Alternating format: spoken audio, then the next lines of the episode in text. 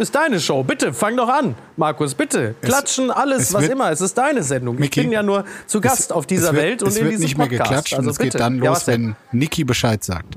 Ach, Ja. ist das auch schon? Also früher hat man noch geklatscht am Anfang dieses Podcasts, um synchron zu sein. Aber all diese Dinge, die ich äh, eingeführt habe, das ist alles ja nichts mehr wert. Der Opa ist tot und wir müssen alles neu machen. Aber bitte, Niki, dann kann ich? fang doch an, mach wie du meinst. Aber wenn es dann am Ende nicht synchron ist, dann äh, aber bitte nicht mich hier. Geht schon los? Geht schon los? Ach so. Hallo. Es ist Dienstag, der 6. Februar. Das ist aber schon noch. Datum stimmt schon noch, ne? Apokalypse und Filterkaffee. Die frisch gebrühten Schlagzeilen des Tages. Mit Markus Feldenkirchen. Einen wunderschönen guten Morgen, herzlich willkommen zu Apokalypse und Filterkaffee, dem Nachrichtenmüsli.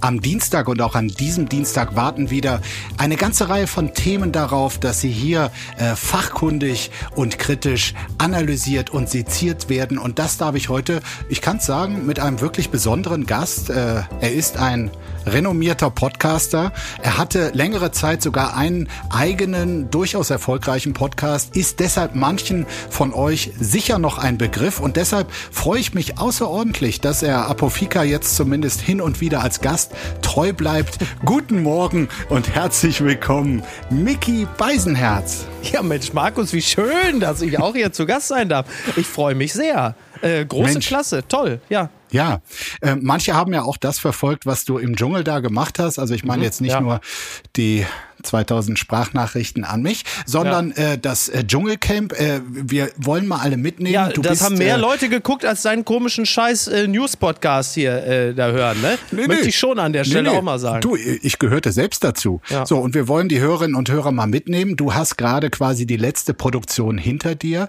sitzt Ja. auf gepackten Koffer und willst jetzt tatsächlich wieder zurückkommen nach Deutschland. Ja? Ähm, ja, dazu sei angemerkt, also ich bin wirklich mächtig durchgenudelt gerade. Wir haben jetzt hier ähm, Viertel nach acht in Deutschland und ich äh, hatte geschlafen und hatte vorher aber 30, ich war 30 Stunden auf den Beinen, weil die letzte Show geht immer sehr lange. Danach macht man ja immer noch diese Baumhaus-Show, diese Reunion und ähm, dann kommt man äh, erstmal lange Zeit nicht zum Schlafen und jetzt bin ich wirklich, bin ganz schön durchgescheppert. Also obwohl ich noch im selben Land bin, bin ich schon wieder gejetlaggt, weil wir immer nachts arbeiten und ich habe jetzt aber den Rhythmus verändert und habe das erste Mal seit drei Wochen nachts mal wieder geschlafen und bin also jetzt komplett äh, durch. Das soll also auf meine intellektuellen Minderleistungen, die ich im Laufe dieses Podcasts noch zeigen werde, äh, gleich schon mal äh, erklärend einwirken. Ach. Interessant Ah, ja. ist, ich war gestern am Ende äh, der Schicht dann noch am Pool, habe da noch ein Stündchen äh, gelegen und dachte so, jetzt kommst du nach Hause zurück und die erste Meldung, die mich dann ereilte, war Push-Mitteilung, Verdi ruft Flughan äh, Lufthansa-Mitarbeiter zum Streik auf, Bodenpersonalstreik. Was, wann machen sie es natürlich? Selbstverständlich an dem Tag, wo ich wieder in Deutschland lande. Das heißt, du bleibst noch ich- länger dort? Ich werde es wohl bis Frankfurt, denke ich, werde ich es schaffen. Mist. Aber von Frankfurt nach Hamburg werde ich dann natürlich mit der Bahn fahren, nochmal fünf Stunden, sofern Weselski nicht noch einen Ball an den Kopf kriegt und sagt, also am Mittwoch wird auch wieder die Bahn bestreikt. Aber wird ja wohl nicht passieren. Miki, du kennst vielleicht hier noch äh, den Ablauf äh, von diesem News-Podcast. Bevor wir mit den wirklich ernsten und in dem Mhm. Ja. Falle auch traurigen Themen beginnen. Ich meine, auch viele unserer Hörerinnen und Hörer haben äh, das Dschungelcamp geguckt und äh, kaum jemand war näher dran Mhm. Ja. als du, außer den Campern vielleicht selbst. Was war für dich das eine Highlight der letzten zwei, drei Wochen? Also was ich bemerkenswert finde, ist, dass es immer wieder äh, auf die ähnliche Art und Weise abläuft, was den Sieg von Kandidaten oder Kandidatinnen äh, äh, was das anbetrifft. Es gibt eigentlich nur zwei Strömungen. Entweder gewinnt jemand aus Mitleid oder Mitgefühl, also Stichwort Menderes, Jamila Rowe, Joey Heindle beispielsweise. Das ist das eine. Das andere, äh, dass jemand gewinnt, eine Person, die in erster Linie auf Gemeinsinn und Pflichtgefühl äh, setzt. Äh, siehe Lucy. Und das finde ich, das ist ja eigentlich eine sehr schöne Botschaft, auch was äh, Deutschland angeht. Also die Deutschen entscheiden sich eigentlich immer für Personen, die entweder charakterlich sauber sind und oder gleichzeitig sich für die Gemeinschaft einsetzen. Und ich, äh, lustigerweise, ich kriege immer Sprachnachrichten von äh, Arndt Zeigler, der also auch sehr intensiv mit dem Format sich sehr beschäftigt. Und der hat es auch festgestellt und sagte, es ist interessant, weil zum Beispiel, wenn man das so als Doublette der deutschen Gesellschaft sieht, wäre zum Beispiel die AfD immer der Kandidat, der als erster rausgewählt werden würde, weil setzt sich nicht für die Gemeinschaft ein, redet schlecht über andere, intrigiert, lügt und äh, ist nur auf den eigenen Vorteil bedacht. Und das stimmt. Also ich, ich sehe das ähnlich. Also wäre, wäre in der, pa ich weiß jetzt ehrlicherweise nicht, in welcher Partei Lucy wäre, für welche Partei sie stünde, aber ich sehe das okay. auch so. Ja. Aber die, die Frage drängt sich jetzt auf, wer aus deiner Sicht, aus dem aktuellen Starterfeld, wäre denn dann die AfD? Ja, gab es in diesem Jahr eigentlich gar nicht so extrem. Ne? Also wäre wahrscheinlich wäre Kim die AfD, weil sie äh, ja auch eine extrem auseinanderklaffende Selbst- und Fremdwahrnehmung hat, sich selber immer als Queen bezeichnet, sämtliche Kritik von sich weiß, sich immer ungerecht behandelt fühlt. Aber ich würde diese Vergleiche in diesem Jahr nicht ziehen, weil da niemand charakterlich so negativ herausgestochen wäre, dass man sie mit der AfD gleichsetzen könnte oder ihren äh, Protagonisten und Protagonistinnen. Aber du verstehst, was ich meine, beziehungsweise ich verstehe, was Arndt gemeint hat. Also ich würde mich dieser, dieser Betrachtung grundsätzlich anschließen. Tut mir jetzt ein bisschen leid, dass ich die AfD schon so früh da reingebracht habe, weil äh, man muss die AfD jetzt auch nicht in jeden Kontext setzen, aber wo wir gerade darüber reden, mein Gott, warum denn nicht? Der Rest bleibt AfD frei. Das hat mich traurig gemacht. Der britische König Charles III. ist an Krebs erkrankt. Das berichtet der Buckingham Palace. Charles öffentliche Auftritte wurden zunächst abgesagt, äh, wie der Palast mitteilte. Der König befinde sich in medizinischer Behandlung. Einzelheiten über die Krebserkrankung wurden nicht mitgeteilt. Er sei guten Mutes, was seine Therapie angehe und rechne damit, so früh wie möglich seine Aufgaben wieder vollumfänglich wahrnehmen zu können. So der Palast. Bis dahin werde Charles sich aber weiterhin staatlichen Aufgaben und Schreibtischarbeiten wie gewohnt widmen. Mehrere britische Medien berichten zudem übereinstimmend, dass äh, Prinz Harry bereits mit seinem Vater gesprochen habe. Der in den USA lebende jüngere Sohn von Charles werde demnach in den kommenden Tagen nach Großbritannien reisen. Und ähm, ich weiß nicht, wie es dir ging, Micky, als du das gehört hast. Äh, es hat mich wirklich traurig gemacht. In dem Fall ist die äh, Rubrik hier keine Floskel. Ein Jahr lang ist er erst im Amt. Er hat ja selber Ewigkeiten drauf gewartet und äh, ist auch trotz seines hohen Alters, 75 Jahre, mit einem gewissen Gestaltungswillen, ähm, es irgendwie die Krone anders erscheinen zu lassen, in dieses Amt gekommen und wird nun von so einem Schicksalsschlag zurückgeworfen. Mhm. Also mir tut das auch leid, als ich diese Meldung ähm, diese Push-Mitteilung bekommen habe, da, da, dachte ich auch, oh Mann, ey, muss das jetzt? Also, das ist ja dann, also abseits dessen, dass es natürlich traurig ist und dass es eine bedrückende Mitteilung ist und wir ihm wirklich aus tiefstem Herzen gute Besserung wünschen. Natürlich wünsche ich ihm gute Besserung und würde mir wünschen, dass es ihm bald wieder gut geht. Ist das ja auch immer eine Mitteilung, die so einen ganz großen Interpretationsraum zulässt. Also gerade so für die Yellow Press. Ja, also ich, ich sehe es jetzt schon kommen. Also so Bunte und Co. sagen jetzt, lastet ein Fluch auf dieser Familie. Die Bildzeitung wird wahrscheinlich relativ bald titeln, sind Harry und Meghan schuld an der Erkrankung, weil natürlich natürlich Harry und Meghan so viel Leid über die Familie gebracht haben und Charles dann so viel zu leiden hatte und darüber er krank geworden ist. Und ähm, am Ende ist es das, was es ist. Männer um die Mitte 70 erkranken nun mal einfach nicht selten an Krebs. Es wird ja mutmaßlich Prostatakrebs sein, schätze ich mal. Ähm, nee, du da schüttelst gibt, den Kopf. Gibt es, nee, ist es nicht? Ja, da gibt's die Mitteilung. Also es stimmt, vor einem Monat war er drei Nächte im Krankenhaus äh, mhm. und wurde dort wegen äh, eines Prostata-Eingriffs äh, war er dort.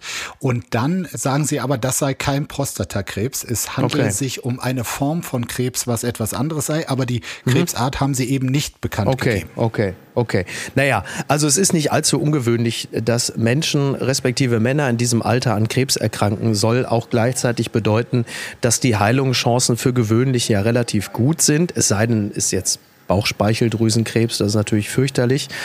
Ähm, deswegen kann man, glaube ich, auch zu Recht darauf hoffen, dass er sich wieder davon erholt. Äh, wenn wir daraus etwas, weiß ich nicht, vielleicht etwas Positives ziehen wollen, ist, dass möglicherweise Prinz Harry irgendwann dann doch nochmal den Kopf aus dem eigenen Arsch kriegt und sich auf die äh, elementaren Dinge des Lebens konzentriert, nämlich, äh, dass man seinen Familiensinn wiederentdeckt, dass man vielleicht auch ein bisschen aus dieser äh, gedanklichen Spule herauskommt, dass man sich immer nur mit dem eigenen fürchterlichen Leid beschäftigt und sich vielleicht doch mal wieder auch darauf konzentriert, äh, dass es auch noch andere Menschen gibt, äh, deren Nähe man vielleicht wieder suchen sollte, bevor es zu spät ist. Ja. Also man kann aus all diesen Informationen ja auch vielleicht eine positive Botschaft ziehen ähm, und darauf hoffen, dass alle ein bisschen enger wieder zusammenrücken. Das wäre doch ganz schön. Leben ist kurz. Das klingt versöhnlich und äh, er scheint auf dem Weg zu sein nach Großbritannien und ähm, wir wünschen Charles und seiner Familie nur das Beste. Die Schlagzeile des Tages. Bundesregierung einigt sich auf Strategie zum Bau neuer Kraftwerke, so berichtet es die Zeit. 80 Prozent des Stroms sollen bis 2030 aus erneuerbaren Energien kommen. Doch was, wenn nur wenig Strom aus Sonne und Wind verfügbar ist? Olaf Scholz, Robert Habeck und Christian Lindner haben nun nach langen Verhandlungen, wie immer, auf eine Strategie für den Bau wasserstofffähiger Gaskraftwerke sich festgelegt. Die Kraftwerke sollen die Versorgung mit klimafreundlichem Strom auch dann sicherstellen, wenn nur wenig Strom aus Sonne und Wind gewonnen werden kann. Zunächst sollen sie mit Gas betrieben und in den 2030er Jahren dann auf Wasserstoff umgestellt werden. Die Planung und Genehmigung der Anlagen soll beschleunigt werden. Ja, Miki, ich meine, du hast hier wirklich die präferierten Energiequellen von allen drei Parteien in diesem Text drin, also Sonne und Wind für die Grünen, Gas, äh, Gas für die Gaspartei ja, SPD Gas. und Gas und schließlich Stichwort Technologieoffenheit, Stichwort E-Fuels, der Wasserstoff für die FDP. Das ist jetzt quasi der Inbegriff des Kompromisses, richtig? Ja, äh, toll. Also ich glaube, während wir reden, beziehungsweise während Niki Franking, liebe Grüße, äh, wieder so kunstfertig diese Folge dann final produziert, wird mutmaßlich schon die Breaking News reinrauschen, dass äh, einer von der FDP sagt, halt, Moment, wir hätten da noch mal ein paar Änderungsvorschläge. Also so können wir dem natürlich nicht zustimmen. Das wäre der normale Lauf früh gefreut, der Dinge. Ja, ja ne? Ähm, als ich äh, las, Bundesregierung einigt sich auf Strategie zum Bau neuer Kraftwerke. Ich habe den Begriff Atom vermisst, weil ich dachte, dass sie jetzt sagen, okay, wir haben verstanden, wir bauen jetzt neue Atomkraftwerke. Das wird aber mutmaßlich erst in zwei, drei Jahren geschehen unter äh, Kanzler Friedrich Merz. Also zunächst einmal ist das ja erst einmal eine gute Nachricht, wenn man hört und liest, dass die Bundesregierung sich äh, nach längeren Verhandlungen, ja, aber auf eine gemeinsame Strategie einigt. So. Und wenn die vorsieht, dass man auf erneuerbare Energien setzt und zur Überbrückung, bis man dann weiter auf erneuerbare Energien setzt, ist ja erstmal nicht schlecht. Dann ist der Wasserstoff für die FDP mit drin. Das ist ja alles gut und schön. Ich bin nun wirklich, also neben vielen Dingen, von denen ich keine Ahnung habe, zu allerwenigst ein Energieexperte. Aber was schon mal gut ist, ist ja eine kohärente Strategie mit der man dann auch nach außen gehen kann. Also ein großes Vermittlungsproblem in den letzten Monaten oder Jahren entstand ja auch darüber, dass diese scheiß Braunkohlekraftwerke am Laufen gehalten wurden, damit man aus der Atomenergie vollständig aussteigen konnte. Da hast du dann immer eine, eine ganz schöne Vermittlungslücke nach außen hin, weil das natürlich an sich keinen Sinn macht. Du willst einerseits CO2-freundlich Energie produzieren, andererseits hast du diese scheiß Kohlekraftwerke am Laufen. Das funktioniert natürlich nicht. Also wenn du eine Strategie hast, die jetzt vollumfänglich auf Erneuerbare setzt und auf vergleichsweise CO2-freundliche Energie, äh, dann ist das ja erstmal ein gutes Zeichen. Ich weiß nicht genau, wie günstig für die Industrie das Ganze ist. Denn das ist ja mit das größte Problem. Wir haben ja jahrelang auf billiges Gas aus Russland gesetzt. Das war für die deutsche Wirtschaft kostengünstig. Ich weiß nicht, was das jetzt für die deutsche Wirtschaft bedeutet. Naja, also erstmal bedeutet es äh, nichts Gutes für äh, die Steuergelder, äh, ja. weil das Ganze äh, wird zu großen Teilen aus dem berühmten Klima- und Transformationsfonds äh, finanziert, äh, der ja Berühmtheit erlangte. Na, als, aber immerhin ist es ja auch mal wirklich äh, Transformation und total. Klimaschutz. Genau, also auch wenn das Bundesverfassungsgericht im November quasi einige Milliarden aus diesem äh, Fonds quasi für rechtswidrig erklärt haben und rausgenommen mhm. haben, ein bisschen ist noch da. Also ja. er, er lebt weiter und äh, 16 Milliarden, verbliebene Milliarden aus diesem mhm. Fonds sollen jetzt quasi in diese Umwandlung über den Umweg Gaswerke äh, fließen. Gas. Uh, genau. Und das Ziel ist natürlich, dass es dadurch für die Wirtschaft möglichst nicht allzu teuer wird. Aber genau darüber haben sich mhm. Grüne, SPD auf der einen Seite und FDP auf der anderen Seite in den letzten Monaten heftig gestritten. Und ähm, deine Vermutung, die du hier eben schon mal in den Raum gestellt hast, dass das jetzt noch nicht die finale Meldung war, diese Einigung, ja. die teile ich durchaus auch. Der Trick der Woche. Paris verdreifacht Parkgebühren für SUV, ein Vorbild für Deutschland. Das berichtet und fragt der Tagesspiegel. Nach einer Bürgerbefragung wird in Paris das Parken für schwere Geländewagen nun wirklich deutlich teurer. Ab September kostet das einstündige Parken von SUVs statt wie bisher 6 Euro dann 18 Euro. Und wer den eigenen SUV sechs Stunden im Stadtzentrum abstellt, der bezahlt dann 225 Euro statt wie bisher 75. Allerdings ja. gelten die höheren Gebühren nur für Besucher der Stadt. Anwohner, Handwerker und Pflegedienste sind davon befreit. Ungefähr 54,5 Prozent der Stimmen sprachen sich am Sonntag bei dieser Bürgerbefragung für den Plan der Stadtverwaltung aus. 45,5 waren dagegen. Allerdings, das ist nicht ganz unwichtig, nahmen, ja. nahmen nur 6 Prozent äh, derjenigen, die hätten abstimmen können, daran ja. teil. Trotz Trotzdem, auch in Deutschland, äh, schauen jetzt einige wirklich äh, nach Paris, die etwas Ähnliches immer schon wollten und sagen, hier ist unser Vorbild, die Deutsche mhm. Umwelthilfe zum Beispiel, wer kennt sie nicht? Und der Oberbürgermeister der Stadt Hannover schlagen höhere Parkgebühren für schwere Geländewagen ebenfalls für Deutschland vor. Skeptisch dagegen zeigt sich, auch überraschend, der ADAC. Äh, mhm. Mickey, wenn ja. du im Sommer oder im Herbst also wieder mit einem deiner SUVs Paris besuchen mhm. willst, wie ja. du es äh, letztes Jahr gemacht hast, dann wird die Sache einfach noch teurer. Hält dich das davon ab? Weil ich meine, die Regelung, die jetzt da beschlossen wird, die zielt genau auf dich, nicht auf die Anwohner der Stadt Paris, ja, sondern so Gelegenheits-SUV reinkommer. Ja, also ich muss erst mal überlegen, ob in meinem Fuhrpark, aber ich gehe davon aus, da wird wohl auch der ein oder andere SUV äh, dabei sein. Da muss ich ja. jetzt mal zu Hause mal Beim fragen. Mal äh, so, da muss ich muss ich mein Personal Als fragen, ob da war. Ja, ob da irgendwo auch ein SUV dabei ist. Ich schätze aber mal schon, denke ich mal. Äh, vielleicht nehme ich auch meinen Gepard, mit dem ich dann einfach, wobei das hatten wir schon mal, dass dann ein Deutscher mit dem Panzer nach Paris. Also das muss ja nicht wieder sein. Also, also erstmal finde ich das witzig, dass diese Befragung oder dass diese Voten auf Grundlage einer solch geringen Beteiligung stattfinden. Also als letztens die E-Scooter äh, aus, also die Leih-E-Scooter aus Paris ähm, entfernt wurden, haben ja, glaube ich, auch nur so 10, 12 Prozent es teilgenommen. War mehr, aber es war auch ein Witz, ja. Ja, war, war wirklich wahnsinnig wenig. Jetzt sind es 6 Prozent, okay.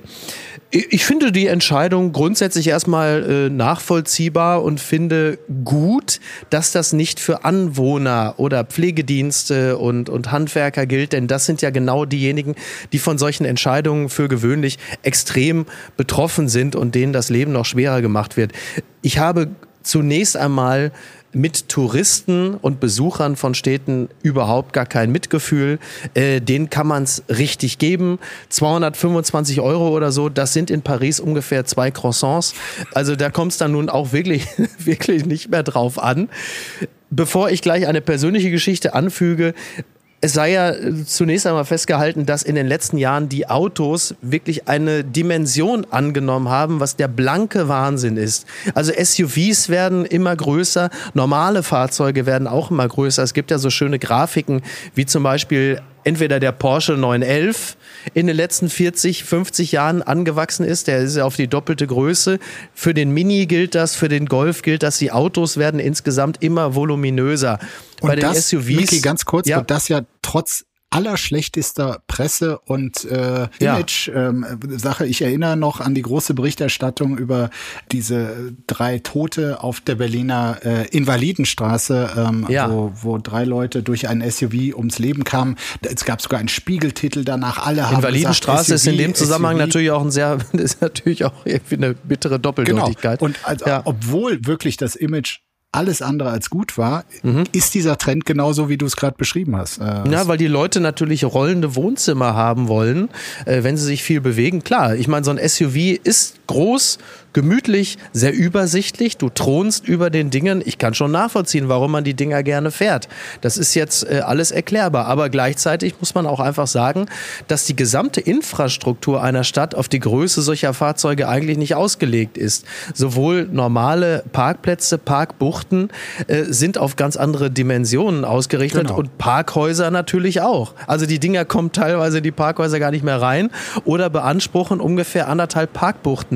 Dass man in diesem Zusammenhang sagt, pass mal auf, Leute, dann zahlt ihr auch einfach mehr. Finde ich aber, wie gesagt, für Besucher von Städten zunächst einmal völlig okay. Unterhält sich mein Mitgefühl auch mich persönlich betreffend, in Grenzen. Sehr gut. Ich meine, diese Anne Hidalgo, das ist die sozialistische ja. Bürgermeisterin aus Paris, mhm. die ist wirklich, also die nimmt das Wort Verkehrswende ernst, äh, anders ja. als manche ja, Schwätzer bei uns in Deutschland. Da kommt eine Initiative nach der anderen. Mhm. Und natürlich gibt's auch in Frankreich sehr viel Kritik an ihr, ähnlich wie bei uns die ähm, Leute kritisiert werden, die solche Pläne überhaupt in den Mund nehmen. Mhm. Aber sie zieht das einfach wirklich durch, dann mit ihren Bürgerbeteiligungen, an denen sechs Prozent nur teilnehmen. Da sagt ja, sie wenn auch keiner mitmacht. Äh, eben, wenn keiner mitmacht. Ja. Wir haben das Ergebnis.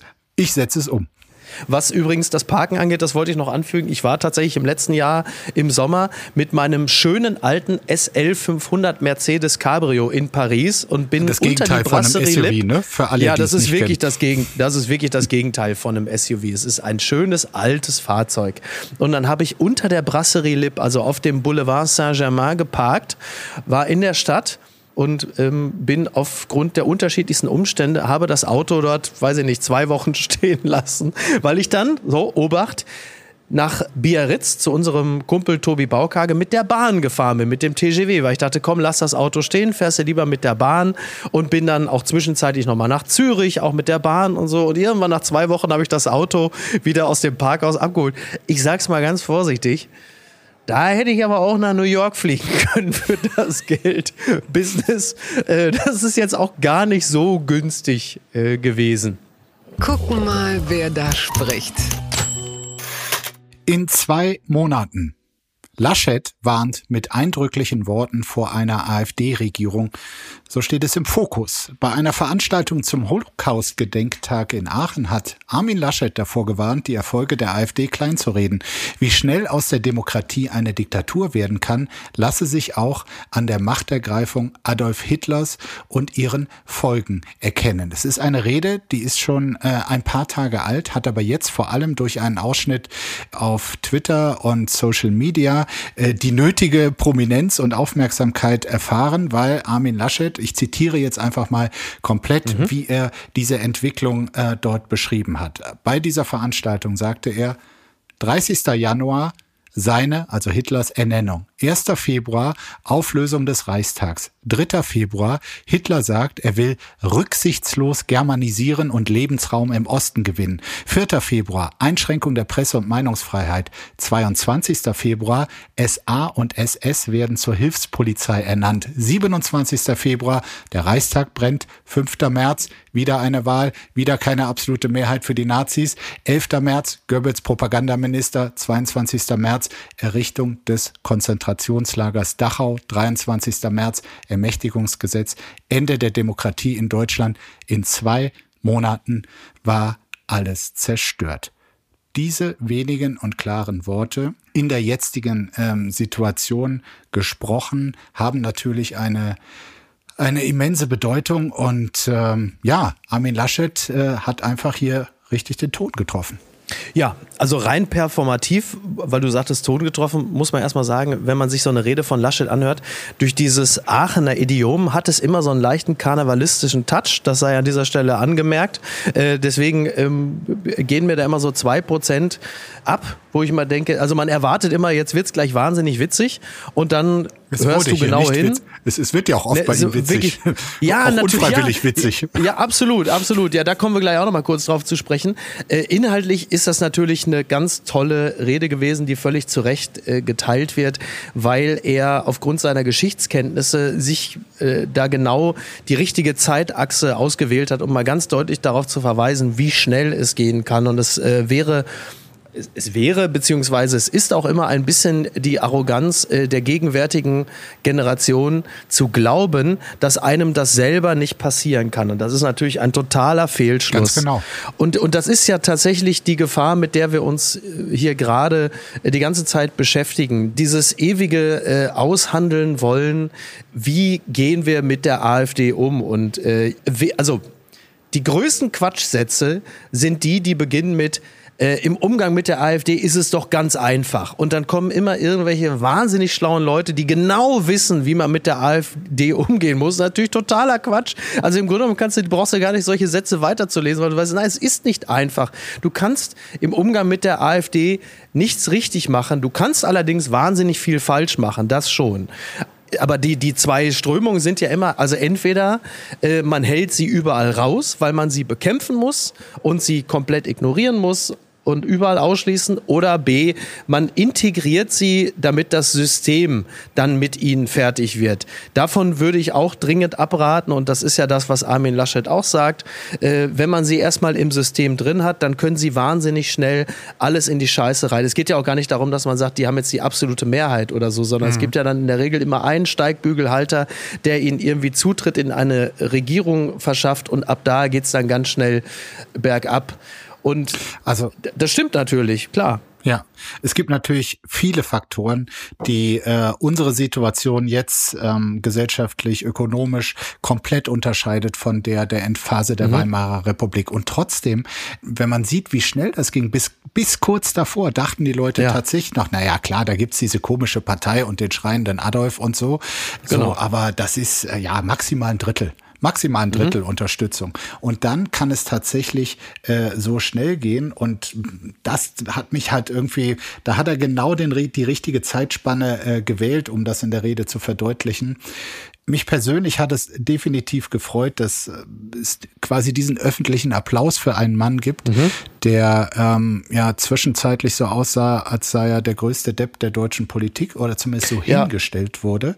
Ja. Und ähm, dass das ein sehr ernsthafter, belesener, sich große Gedanken und Sorgen um unsere Gesellschaft machender Mensch ist, ein sehr reflektierter Mensch. Das wurde leider in diesem Wahlkampf, da war der lachende Kasper.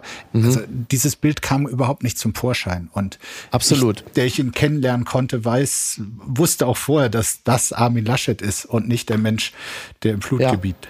grinst. Genau, also äh, stimme ich dir äh, zu 100 Prozent zu. Also zum einen äh, ist es ja so, dass Armin Laschet äh, seit September 2021 schon ein paar Mal äh, sehr positiv in Erscheinung getreten ist, wo viele Leute sagten, ach guck mal, tolle Rede, kluger Mann, hat ein paar richtige Sachen gesagt. Das war jetzt schon ein paar Mal so.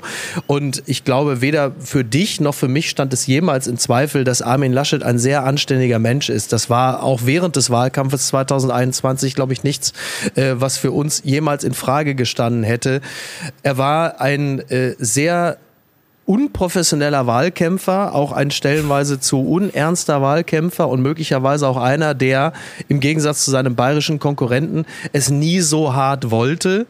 Was er aber definitiv nie war, war ein Antidemokrat oder ein unanständiger Mensch, als den die SPD und auch der SPD-Wahlkampf ihn äh, stellenweise ähm, hingestellt hatte.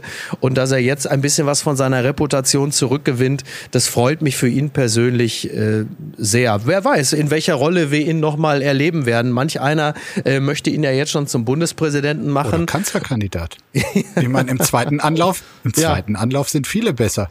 Ja, im zweiten Anlauf sind wir, also ich weiß nicht, ich glaube wirklich als Kanzlerkandidat, da, da lassen wir doch jetzt mal lieber ähm, Friedrich Merz äh, von einem Fettnäpfchen ins nächste stolpern. Also ich finde, wir haben uns jetzt auch an Laschet im Wahlkampf satt gesehen. Ich finde, da hat jetzt auch mal Friedrich Merz die Chance, A, sich mit äh, Markus Söder äh, zu strubbeln und B, äh, von einem rhetorischen Fettnäpfchen ins nächste zu stolpern. Zumal bei Friedrich Merz es mir dann auch persönlich ein bisschen weniger leid tut. Man merkt dir richtig an, Mickey, dass du jetzt einfach ein paar Wochen Pause hattest, weil du zu jedem Thema quasi das große Bild spannst, was, ja. was wirklich sehr, sehr gut ist. Ja. Aber als jemand, der das quasi hier täglich verhackstücken ja. musste, fällt mir das jetzt einfach so richtig auf.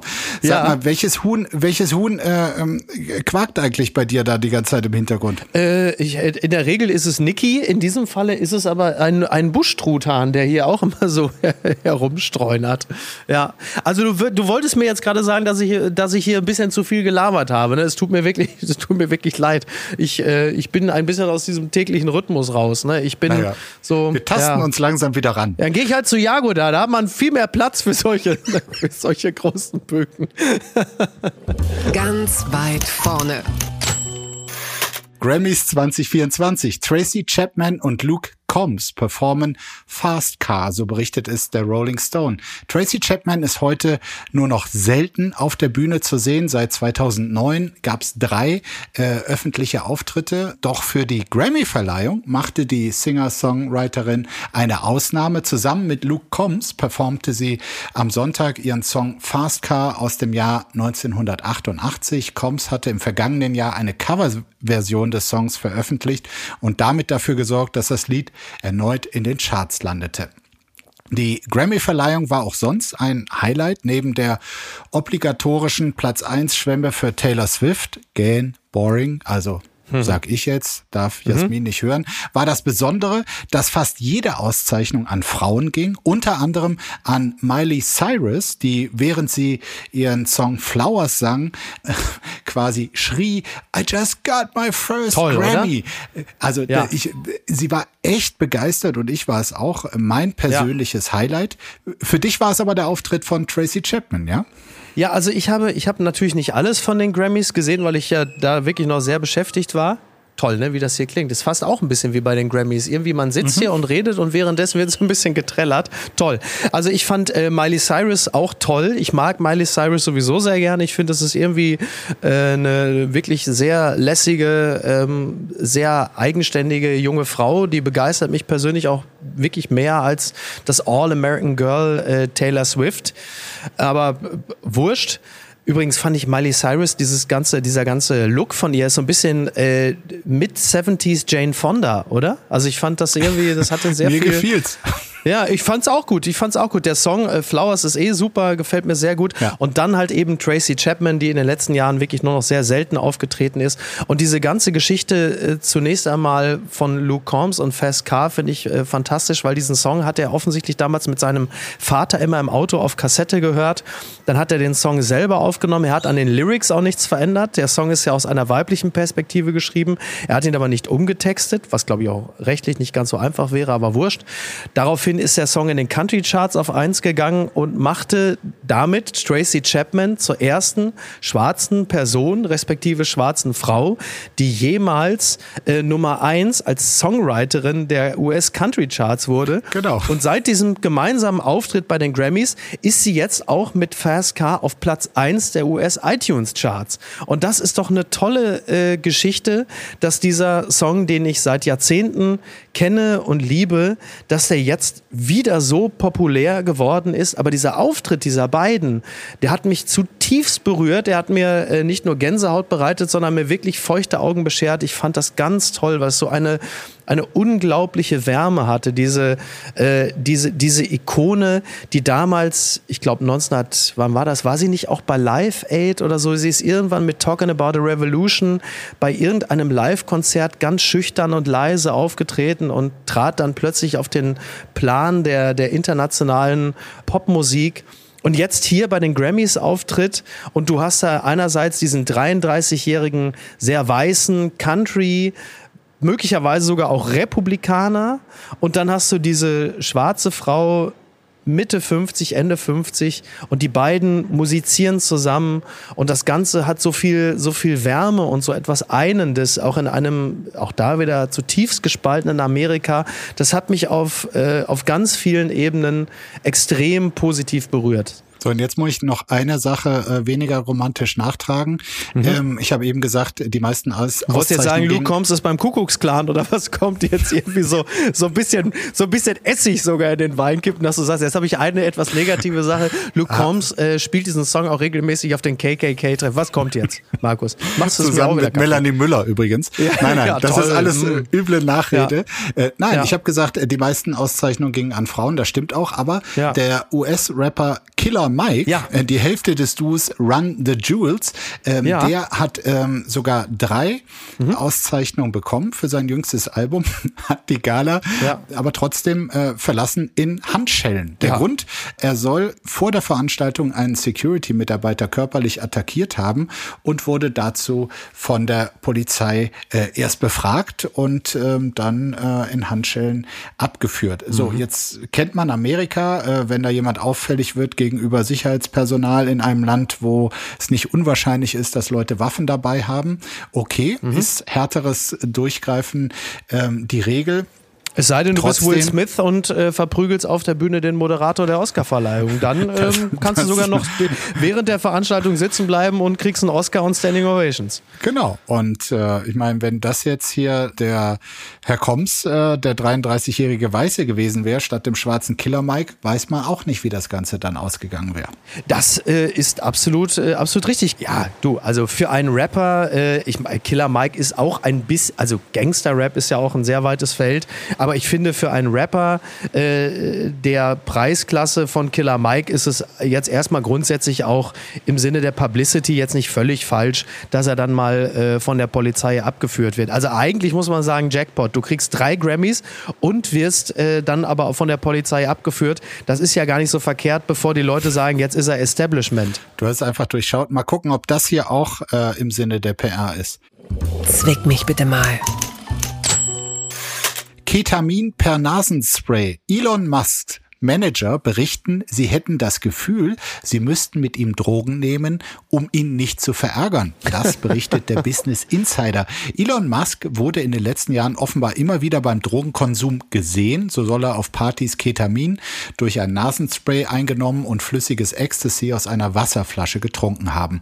Wie das Wall Street Journal herausfand, hat Musk dabei eine Kultur geschaffen, bei der sich seine Freunde und Geschäftspartner zunehmend gezwungen fühlten, zusammen mit dem Milliardär Drogen zu nehmen. Einige von ihnen befürchteten offensichtlich Einfluss, Reichtum und soziales Ansehen zu verlieren, wenn sie nicht mit Musk zusammen Drogen konsumieren. Ja, Jetzt ist dann vielleicht auch Zeit, äh, Micky, ein vergleichbar heikles Thema anzusprechen. Ich fühlte mich schon oft gezwungen, Scampis zu mir zu nehmen und zwar Ja. inklusive Schale, nur weil Das du das so machst. Ja. Äh, vielleicht, also bevor wir über Musk reden, verhältst du Ja. dich kurz noch dazu. Ja, also ähm, ich, ich, ich wollte sogar direkt noch einen draufsetzen. Wollte, wollte jetzt sagen, also mir wurden, also auch seitens der Mitarbeiter, Mitarbeiterinnen von Studio Bummens, also ich habe äh, sehr viele Nachrichten bekommen, dass die alle eigentlich aufgearbeitet haben, dass ich nicht mehr da bin, dass sie seitdem nicht mehr gezwungen waren, mit mir härteste Drogen zu konsumieren, solange ich im Studio bin. Das also äh, unter deiner ähm, Das ist wirklich besser unter deiner geworden. Leitung, dass also offensichtlich dann ein anderes Unternehmensklima ist, dass jetzt also äh, Patex wieder ausschließlich zum Zusammenkleben von Teilchen benutzt wird und man dann nicht mehr sitzt und sagt, jetzt gib mir mal die flinke Flasche von Uhu und jetzt machen wir uns mal fit für die nächste Sendung. Das ist sehr, sehr schön. Ich war total überrascht, dass dieser äh, sonst stets vernünftig und rational agierende und sich äußernde Mensch äh, Elon Musk angeblich dem Drogen zuspricht. Das hat mich wirklich also zutiefst schockiert, muss ich wirklich einfach mal sagen. Und naja, also wenn man zum Beispiel mal so eine, so eine Doku über Scooter gesehen hat, wo er ja auch deutlich zu erkennen gibt, dass äh, Mitarbeiter, Mitarbeiterinnen eigentlich immer angehalten sind, mit ihm aber auch danach noch feiern zu gehen, mal einen mitzutrinken und so. Das Ja. ist ja genau das. Also diese Art von äh, Unternehmensführung, in der äh, Weisungsgebundene gefälligst mit auch mal einen trinken sollen, damit dann der Chef nicht so alleine ist, dass man sagt, wir gehen jetzt alle gemeinsam noch feiern, wir gehen noch in den Club. Also das ist jetzt noch nicht der Härtegrad von gemeinsamen Drogen konsumieren, aber es ist immer die Zwanghaftigkeit, die da in der Luft liegt, dass man gefälligst da jetzt auch mitzumachen hat und dass man sich jetzt mal nicht so anstellen soll und dass der, der Kopf des Unternehmens sich mit seinen Drogenproblemen, Alkoholproblemen jetzt nicht so alleine fühlt, dass man dann auch mitmacht, dass da dieser Gruppenzwang herrscht. Das halte ich natürlich alles für absolut glaubwürdig, dass das alles so ist. Das glaube ich sofort, dass Elon Musk sich äh, reihenweise irgendein Zeugs reinknallt, äh, glaube ich auch. Wobei ich auch der Ansicht bin, äh, der ist ja eh auf dem Spektrum, der ist sicherlich auch ohne das Zuführen von Substanzen, äh, also befindet sich äh, in einer ja schon halb auf dem Umlaufbahn. Ja, der befindet sich wirklich in einer Umlaufbahn, äh, die auch mit äh, Zuhilfenahme von harten Drogen für den Otto Normaldenkenden wahrscheinlich gar nicht zu erreichen ist. Ich finde es witzig, dass diese Meldung kam, äh, dass er ja jetzt im ersten den Chip eingesetzt hat, Stichwort Neuralink, und, und denke halt immer, äh, der Typ, der den Cybertruck designt und gebaut hat, und der soll mir jetzt einen Chip einsetzen. Das, also würdest du jemandem wie Elon Musk, würdest du jemandem gestatten, äh, dir so eine, so einen Chip, so eine Platine einzusetzen. Würdest du das machen? Nein, nein, auf gar keinen Fall. Also ähm, ich glaube, er ist wirklich mittlerweile jenseits von Gut und Böse, was durchaus mit dem Thema, um das es hier geht, zu tun haben könnte. Er zeigt übrigens auch überhaupt keine äh, Einsicht oder Reue. Es gab Ach, ja was? schon mal äh, einen Bericht vor kurzem irgendwie, ähm, da hieß es, also er habe ganz viel Kokain, LSD, Ecstasy und Magic Mushrooms äh, konsumiert und darauf hat er selbst auf X äh, ähm, seiner Plattform reagiert und darauf geschrieben, was immer ich auch tue, ich sollte es offensichtlich weiter tun. Oh, ich dachte, du wärst längst tot. Is it okay to fake your own death in the name of women's health? Das fragt Marie Claire. Darf man den eigenen Tod für einen guten Zweck vortäuschen? Über diese Frage wird gerade in Indien diskutiert. Am Freitag hatte die Influencerin Poondam Pandey eine Todesanzeige auf ihrem Insta-Account veröffentlicht. Demzufolge war die Influencerin im Alter von nur 32 Jahren an Gebärmutterhalskrebs gestorben. Pandays 1,3 Millionen Follower reagierten bestürzt. Auch die großen indischen Tageszeitungen berichteten über den Tod der jungen Frau. Doch am nächsten Tag kehrte Panday lebendig auf ihren Kanal zurück. Ich bin nicht an Gebärmutterhalskrebs gestorben. Leider kann ich das Gleiche nicht über tausende Frauen sagen, die ihr Leben an Gebärmutterhalskrebs verloren haben. Das erklärte sie in einem Video. Mit ihrer Aktion wollte sie deshalb auf diese Krebsart aufmerksam machen und darauf, dass sie mit regelmäßigen Tests und mit einer Impfung vermeidbar ist. Mhm. Gebärmutterhalskrebs ist in Indien ein besonders großes Problem. Fast ein Viertel aller weltweiten Fälle entfallen laut der Weltgesundheitsorganisation auf dieses Land. Ja, eine wirklich krasse Aktion. Äh, und die Frage stellt sich hier, heiligt der sicherlich gute Zweck äh, die Mittel, das Spielen mit äh, Traueremotionen von zigtausend Fans, die ja wirklich bestürzt waren. Mhm. Also ich bin bitter enttäuscht, ähm, dass da die Gelegenheit ausgelassen wurde, noch eine Crowdfunding-Aktion zu starten ähm, zugunsten äh, der Beerdigungskosten oder so. Also so, da muss ich sagen, da bin ich, also da kenne ich meine InfluencerInnen eigentlich Gelegenheiten besser. ausgelassen. Ne? Also in der Regel äh, gibt es ja, das kennt man ja auch in Deutschland, dass eigentlich im Grunde genommen mittlerweile ja für alles Crowdfunding-Aktionen gestartet werden. Also entweder weil man irgendwie äh, in irgendwelchen Fällen die Anwaltskosten übernehmen will und sich alle irgendwann fragen, was ist eigentlich daraus daraus geworden? Wo ist die ganze Kohle? Oder irgendjemand sagt, ich brauche eine neue Gitarre, ich will umziehen, äh, ich möchte ja. mir ein Buch kaufen. Ähm, da habe ich mich, also das ist auch eine Form der modernen Bettelei und äh, des äh, Scammertums, da blicke ich mit, mit großer Begeisterung drauf.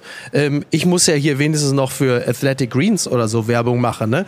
Also das ist ja wenigstens das ist ja noch, ist ja noch die ehrenhafte Art äh, äh des, äh, des Gelder generierens. Das heißt das, also, du glaubst ja. der guten Dame überhaupt gar nicht, dass es ihr um die die Sache um äh, Prävention naja, gegen also, Gebärmutterhalskrebs geht. Also wir halten mal positiv fest, es wird jetzt in der Tat mehr über Gebärmutterhalskrebs und Gebärmutterhalskrebsrisiken äh, in Indien gesprochen. Also mhm. dahingehend kann man sagen, Vielleicht war die Aktion hier. ja genau, war die Aktion ja in der Tat erfolgreich.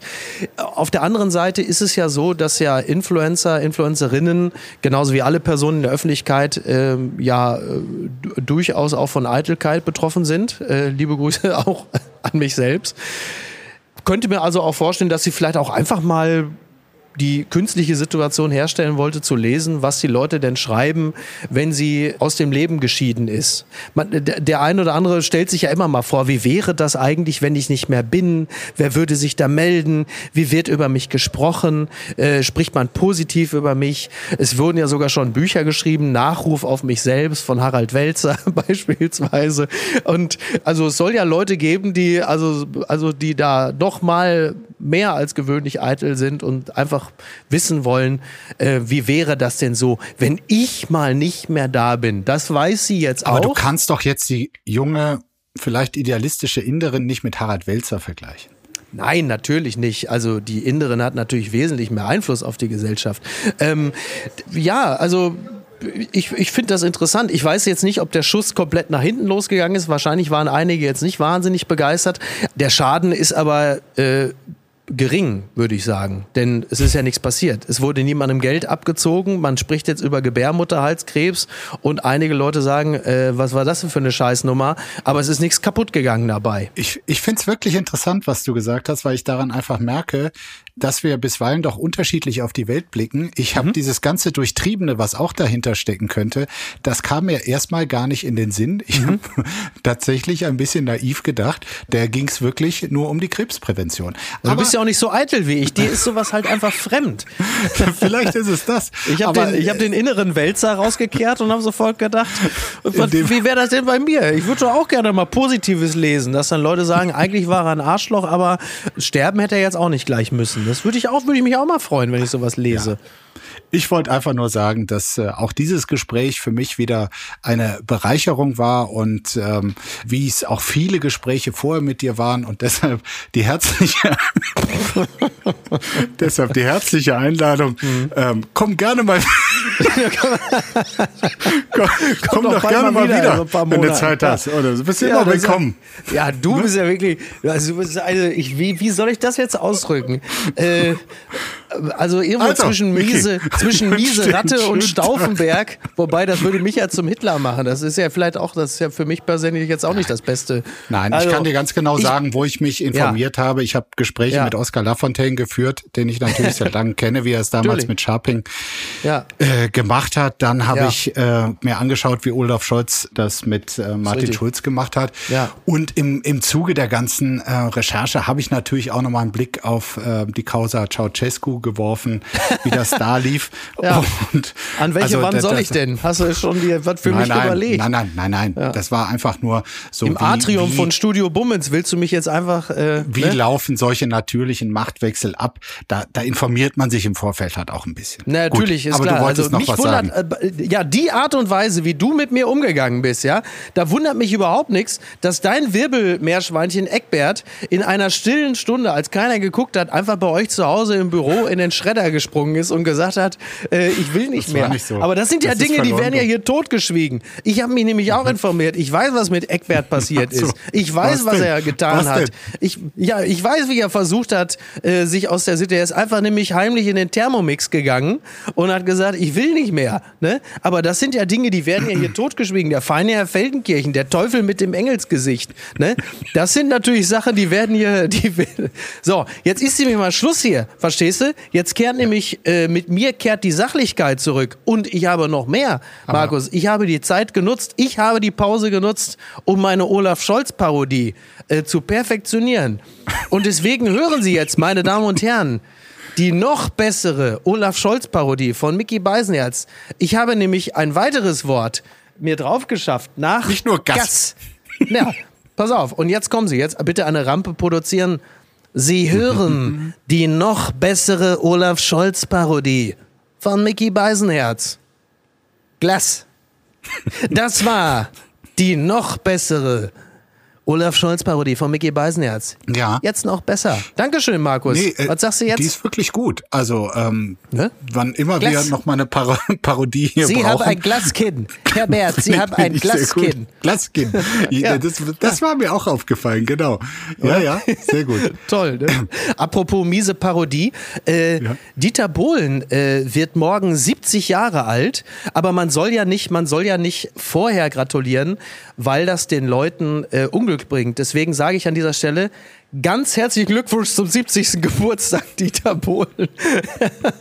Hallo Leute, also ist mega geil, das wird eine richtig gute Party. So, Carina ist auch da. Ja. Und äh, ich fand die Meldung toll. Bildzeitung, Doppelpunkt, Dieter Bohlen, geheime Hochzeit, wo du sagst, ja, ist ja eine richtig geheime Hochzeit, wenn die Bildzeitung schon mal drei Tage vor. Aber darüber sprechen wir vielleicht in der Wochenendbeilage. Also, ja. Markus, an dieser Stelle äh, möchte ich jetzt äh, mal ganz unironisch sagen, ich möchte mich äh, ganz herzlich bei dir dir und natürlich auch bei Jasmin und Jago da und natürlich auch Anna Marahiel, Lara Schneider, Niki Fränking, äh, Tobi Baukage äh, bedanken, dass ihr äh, in meiner äh, geistigen Abwesenheit den Laden ja so gut am Laufen gehalten habt. Das war wirklich, ich habe das wirklich echt gerne gehört. Ich habe das ganz häufig äh, vor der Arbeit beim Joggen gehört und äh, fand das wirklich toll. Und ich sag's wie es ist, ich habe mich selber überhaupt nicht vermisst. Ich fand das richtig gut. Ich fand das toll. Ihr habt das toll gemacht. Es war richtig gutes Entertainment, äh, großartig. Also es gibt eigentlich keinen Grund, dass ich in dieses Format zurückkehre. Aber andererseits, ähm, bevor ich jetzt irgendwo beim Supertalent, bei DSDS oder in irgendeiner äh, Jury beim NDR auftauche, ich muss ja irgendwas machen. Ne? Also irgendwo muss ich ja auch hin. Also deswegen, es wird sich nicht ganz vermeiden lassen, dass ich zurückkehre, aber Ja. äh, ich gehe mal davon aus, dass die Leute, äh, die äh, im Januar den Podcast gehört haben, die werden schon irgendwie auf ihre Kosten kommen. Also ich möchte dir wirklich an dieser Stelle ganz herzlich danken. Das war ganz toll. Also, wenn du sagst. Hättest nicht mitgerechnet jetzt, ne? Nee, ja, jetzt bist du. Jetzt platt, ich ne? So, jetzt perplex. hast du gedacht, So, ich jetzt- zeter hier rum und gebe jetzt Nee, hier irgendwie ja, genau. den Eugen Block Ich dachte, und es gibt jetzt äh, das jetzt musst große, große Duell und das äh, Schießerei im Morgengrauen, aber jetzt kommst du Ja. so sanft.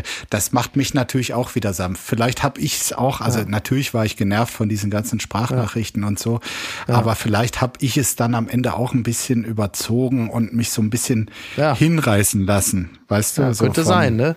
äh, Ja. Mit den ganzen, äh, da Ja, ja. Äh, denke ich vielleicht nochmal drüber nach. Aber, Aber ich mache so ja. das Prinzip äh, Netzpython, was dir wie eine Umarmung vorkommt. Es ist natürlich, was ich hier mache, ist natürlich eine perfide Strategie, aber Sag mal, komm doch Naja. erstmal, komm doch erstmal gut wieder zurück nach Deutschland. Ja. Äh, mit welcher Fluggesellschaft fliegst du nochmal? bin ich dein Prigoschin oder was hast du jetzt vor mit mir?